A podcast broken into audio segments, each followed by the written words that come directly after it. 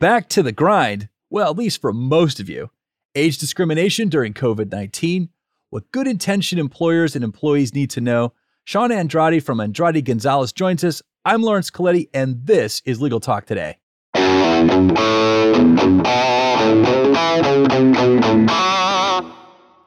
Hello, audience. It's great to be here with you today. On this episode, we're talking about yet another unintended consequence from shutting down from COVID 19, and that is age discrimination, and of course, the issues that result from that. And to help us with this discussion, we welcome Sean Andrade from the Andrade Gonzalez Law Firm. Welcome to the show, sir.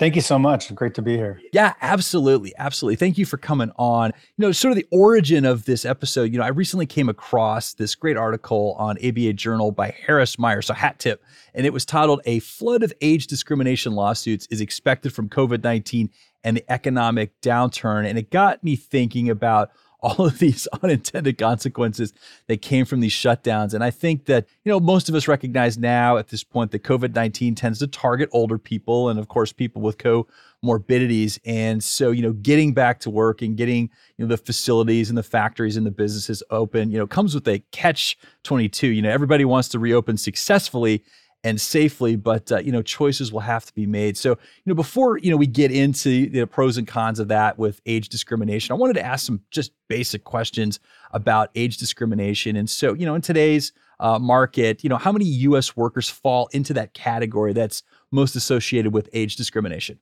That's a really good question, and um, and I think that's a really good prediction that we heard because essentially what what you have right now if you look at the different generations, the, the baby boomers, which are aged 56 to 74, as of 2018, they are really kind of exiting the workforce. And so you have, at least as of 2018, you had 10,000 that were retiring every day. You have the Gen X generation that's that's now starting to reach their 50s. And then you have the millennials that are now as of 2016 just surpassed the baby boomers. And the interesting thing is, what we did already see this is pre COVID up until 2017, you already see a really big increase in age discrimination claims versus even other uh, discrimination claims. So you we're looking at really thousands of people in each of these categories, and there's been a boost up until you know even pre-COVID. So to see it continue on, I think is is a very likely thing as a quick follow up to that, you know, I've talked with quite a few people out there that uh, you know their their financial uh, future looks a little uh, dimmer today. You know, they they've lost out in some retirement. You know, maybe they maybe they were thinking about it this year, but that might be delayed. So I guess you know, if you were to make a prediction, would you estimate that the number of age discrimination lawsuits will will begin to increase as we as we open up further? I think that's definitely going to be the case because I think that you know, as we are now, we all know now in the past months we we have um, been coming from a place where we are actually you know doing better and actually decreasing our unemployment and now it's the, the complete opposite. And hardest hit there is going to be some of the older employees that are going to find themselves out either through severances or big huge you know layoffs uh, and other processes. So i believe that's right advice for employers. And so, Sean, I want to kind of transition this discussion into advice for employers that mean well. You know, they, they care about their employees. You know, they're concerned about COVID nineteen. There's there's not a vaccine yet, but they do need to get back to work. And so they're thinking, you know, they're thinking, let's bring back some of the younger folks. But for some of our older folks, we'll either keep them on furlough or we'll, uh, you know, offer them this, uh, you know, work remote option. Can can an employer do that? Well, an employer, I mean, in the CDC has provided some guidance and the EEOC has you know full guidance on employers in the time of the the pandemic and essentially employers cannot discriminate by only allowing younger employees to come back into the office that that wouldn't be something that they can do Gotcha, gotcha. let me put a little different spin on that. You know, is there any kind of exception to that? So, and I'm going to make a ridiculous hypothetical here. So, let's say your head of marketing is 98 and a half years old, just a genius, but they've got the worst immune system ever. They really should be living in a spacesuit, just in general. You know, forget COVID 19. And let's say the president of the company's like, there's no way. We don't want to lose this person. We can't bring them back. Is there any, you know, good faith exception to a really extreme circumstance that really can't be mitigated for? We know from the CDC right now that COVID is going to have more of an impact on individuals that are 65 and older. But beyond that, we know if there's any special special conditions that the employee has, that those there could trigger ADA. So those could be something that could provide someone a right to have some special accommodation. The one kind of rub you start getting into there is whether or not an employer can force their employee to to take a reasonable accommodation when they're never asking for it. And I think the answer is no unless they do some further analysis and show that it it will absolutely have you know a negative impact on that individual which may be kind of difficult if they are following some of the other guidelines that they're seeing from you know from the local counties and things like that when they're reopening. But i think it's i mean th- thoughts like that are in the right direction of what employers should be thinking. Well let me flip the script just a little bit. So let's say it's from the older workers perspective so let's say they have their 95 year old mother living with them at home and they realize, you know, this, I realize that my boss is doing everything they can, but I'm still worried about the risk. You know, what are the rights for an employee, an employee like that, that really wants to go back, but doesn't feel that they can? You know, what's the rights for that employee? And then what can the uh, employer do about it? So again, there, there, I think there's a couple little differences, and I think it's a good, it's another good scenario. If there is a worker, I mean, there is, there is a difference between the ADEA and the ADA, and so there would not necessarily be a right to some accommodation but if one is going to be offered then i think you know it would be appropriate if there is some determination made that that the person would have some you know type of disability.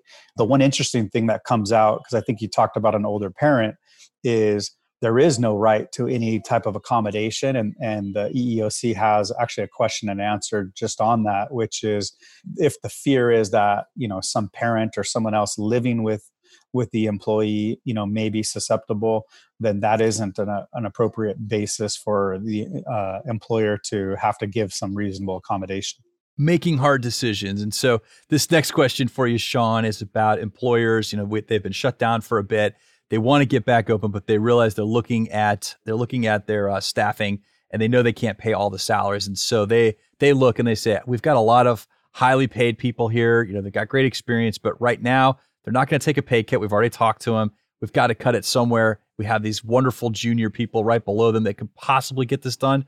We're kind of in an all or nothing situation. We need to start making some cuts based on salary line. Can they do that? Well, employers cannot make cuts, you know, based on, you know, any discriminatory basis, including age. And so those types of pay cuts would not be allowed. What they could do is, you know, across the board to everybody, you know, or they can start looking to you know either freeze or lay off certain positions essentially closing those positions but they better you know have the facts and everything to back it up that you know it was specifically because they wanted to close that position and either outsource something. It can't be that they you know were specifically looking to get rid of somebody who's been there a really long time and and is at a high salary well, so far I've taken the the perspective of the employer. Now I kind I want to reverse that a little bit there, Sean, and I want to uh, come at it from the employee's point of view. And so, let's say you're an employee. Say you work at one of these kind of crowded restaurants, and you know, there's only so much mitigation that you can do, or you work at one of these factories, and there's only so much social distancing that's allowed, and you can still make your product, right? So let's say somebody works there. They're kind of getting that feeling that there might be some layoffs and they're kind of noticing that some of the older folks are beginning to be called into the office and they're getting worried. So, you know, what kind of advice would you have for an employee that works in a place like that? That's really difficult. I think that uh, I mean, interesting thing is, you know, I think the statistic I've seen is 6 out of 10 workers, you know, aged 45 and above have have either seen or experienced some type of discrimination. And I think, you know, here if that's something that they're seeing, I think they should go get legal advice and should do what they need to protect themselves. And and you know, as we know, age discrimination today is very much like you know national origin and other types of discrimination where you know it's very difficult to see there's not ever you know not you know any longer any you know blatant comments or things like that so it, it really comes more from circumstantial type evidence and you know maybe even rumors or things like that but but i think i would encourage that individual to go get legal advice Well, you're alluding into it a little bit. Yeah, I think you're talking about the burden of proof, and and as I understand it, please correct me if I'm wrong. The burden of proof with age discrimination is a little bit different than, say, if it was a race or sex discrimination issue. That's right. It's it is slightly different, although some people say it's technically the same. But there has been a development of of cases based on based on Congress changing some of the laws of of the regular discrimination laws um, versus the ADA. That there's basically two different ways you can find uh, discrimination for you know national origin or these other protected bases, but the standard for age is is but for you know so but for the age you know they wouldn't have been terminated or whatever the employment action was taken and what are the possible conclusions to that? You know, so if somebody does find themselves on, you know, because of COVID 19, a bunch of older uh, workers are being let go, they want to get into a suit, you know, what type of relief could they expect to get if they're successful in their age discrimination suit? Well, I think if you look at some of the, the recent verdicts, jurors are quite unforgiving if an employee can actually prove that there was discrimination. There was a big high profile case here in uh, in Los Angeles the TJ Simers case against the Los Angeles Times Communications. I'm sure you've probably heard of it, but it in that case the jury awarded you know two million dollars in economic damages. It was a reporter, and uh, 13.5 million in non-economic punitive damages. There was another case that was also this one was in 2018 a jury awarded 3 million in economic damages and 28 million in non-economic and punitive damages after finding that it, that younger managers pushed out a 50 year old employee. So it's not something that employers are going to want to mistake make a mistake on or or even mess around with you know if if you do close a position close the position for that reason but it is a dangerous place to play sean i've been you know reading some news accounts where you know congress is thinking about possibly adding some legislation to help protect businesses to allow them a chance to reopen some limited time limited liability for COVID 19 if people were to get sick in the workplace. But have you heard anything similar that might protect an employer from a COVID 19 age discrimination uh, dismissal? Well, we all know about the safe, well, there's the Safe to Work Act that is uh, pending in the federal government. That one would provide, you know, different immunities and a very limited liability with a very short statute of, of a year. I know also in California and other states, there's been some kind of a framework to try to push some of the liability into the workers' compensation system, and, and even in the Safe to Work Act, that you know that part is kind of made mm-hmm. clear where things fall within you know workers' compensation. That, that that's where they they should stay if you're one of these states that maybe does offer some limited protection, at least for a short period of time, so the business can get a foothold, you're not out of the woods with the federal laws. Is that correct? That is absolutely correct. Well, thank you so much for joining us today. Sean, it's a real pleasure having you on.